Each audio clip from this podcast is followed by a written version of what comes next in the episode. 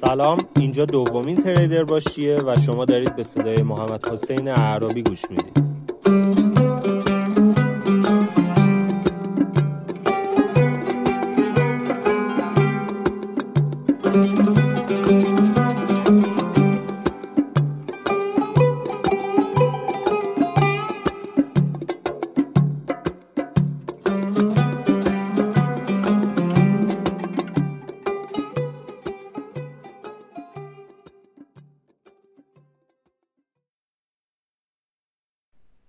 استاپلاس یا حد ضرر. توی این اپیزود می‌خوایم یکم راجع به ایشون صحبت کنیم ببینیم اصلا حد ضرر چیه کجا باید باشه چرا لازمه که برای معاملاتمون حد ضرر بذاریم.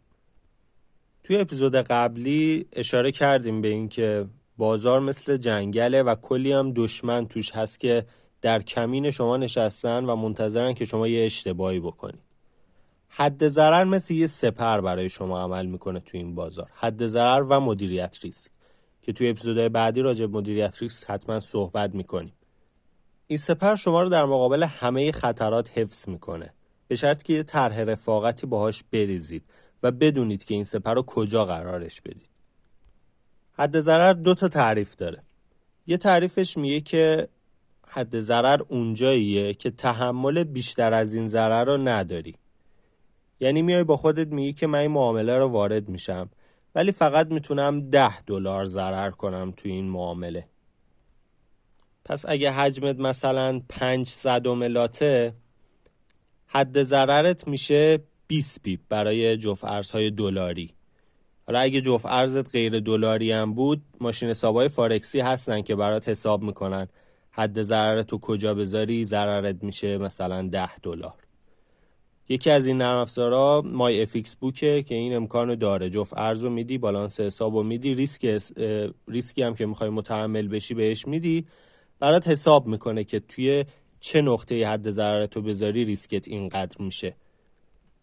یا توی بورس میای میگی که مثلا من می‌خوام پنج درصد سرمایم و ضرر کنم توی این معامله درگیر کنم که اگه ضرر شد از دست بره. و میای و بر اساس اون حد ضررت رو تعیین می‌کنی. تعریف دوم حد ضرر میگه که اونجایی استاپلاس توه که از اونجا به بعد دیگه تحلیلت اعتباری نداره. یعنی چی دیدی توی چارت که اینو خریدیش مثلا؟ حالا کی این نقض میشه؟ همونجا میشه حد ضررت. توی روش قبلی ما یه حجم ثابت داریم یه حد ضرر ثابت که توی همه معاملات تکرار میشه. ولی توی این روش دومی که گفتم هرچی تحلیل دقیق تر بشه نقطه ورودت هم بهتر بشه حد ضررت کوچیکتر میشه.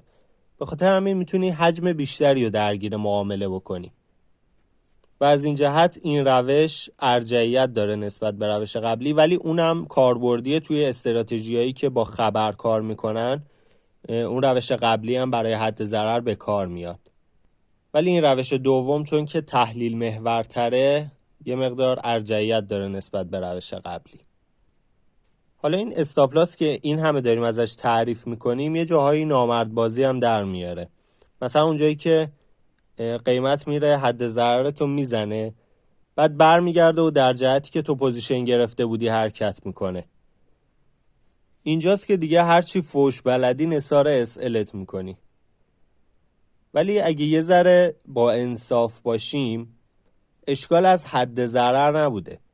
اشکال از اون تحلیلی بوده که ما فکر می‌کردیم توی اون نقطه فیلد میشه. اشکال از اون نقطه قرار گرفتن حد ضرر بوده. اشکال از اون نقطه ورودی بوده که خیلی دقیق نبوده.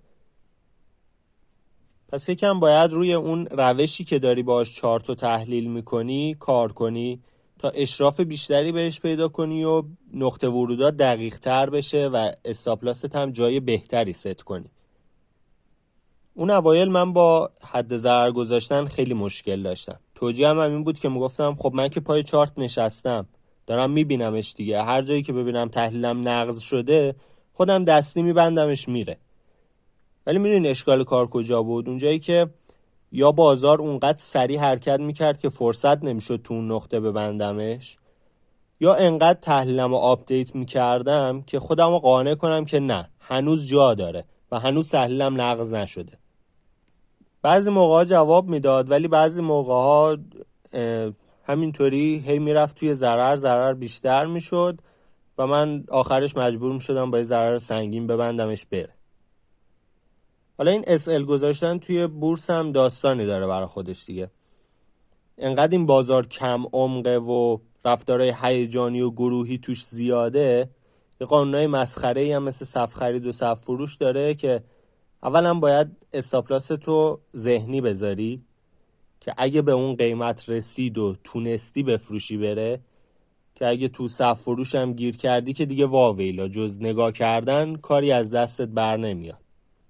دوما که ذهنی گذاشتن stop loss همون مشکلی رو پیش میاره که برا من پیش اومده بود. خودتو مقید نمی کنی که اینو حتما بهش عمل کنی و اگه رسید به اون قیمت بفروشیش. انقدر تحلیلتو update می‌کنی که خودتو قانع کنی که نه هنوز جا داره. خب از اینا که بگذریم می‌رسیم به بحث trailing stop. یعنی همین که قیمت داره میره بالا مثلا شما هم حد ضرر تو با قیمت بیاری بالا. پله پله باهاش بری. فقط باید کف و سقفا رو خوب بشناسی و الکی stop تو جابجا نکنی. trailing stop بهترین استراتژی برای position هایی که توی سودن. چون روشیه که بهت اجازه میده ریسک بیشتری کنی و همیشه یه مقداری از سود رو save داشته باشی برا خودت.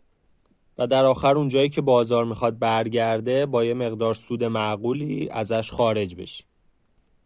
trailing stop رو حتما توی همون time frame ی که تحلیل کردین چارت رو همونجا انجام بدین یا حد اکثر یه time پایین تر چون اگه خیلی بیاین پایین حد ضررتون رو می‌برین زیر کفای minor.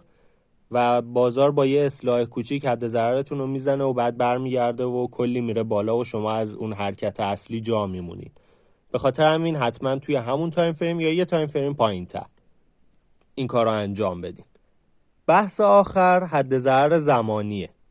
جدا از اون بحث تحلیل زمانی این چیزی که من می‌خوام بگم یه جورای زیر مجموعه همون تحلیل قیمتی میشه. یعنی جدا نیستن از هم مثلا توی بحث price action اگه قیمت بخواد زمان زیادی رو برای رسیدن به اون هدفی که براش در نظر گرفتیم طی کنه همونجا تحلیلمون نقض میشه. ممکن هم هست که position توی سود باشه ولی چون که داره زمان زیادی رو صرف می‌کنه اونجا تحلیلمون failed میشه و باید از معامله خارج بشیم. که اینم بحثش مفصله. انشالله توی اپیزودهای بعدی حتما راجبش صحبت خواهیم کرد. تریدر باشی رو لطفا به اونایی که فکر می‌کنید به دردشون می‌خوره معرفی کنید. اگر هم سوالی توی ذهنتونه راجع به بازارهای مالی یا موضوعی هست که فکر می‌کنید به درد پادکست ساختن می‌خوره حتما تو اینستاگرام به من بگین. سعی می‌کنم که روش فکر کنم و براتون یه اپیزود ضبط کنم. آدرس page اینستاگرام منم هست عربی FX عربی با دو تا A اولش. خیلی مخلصم فعلا.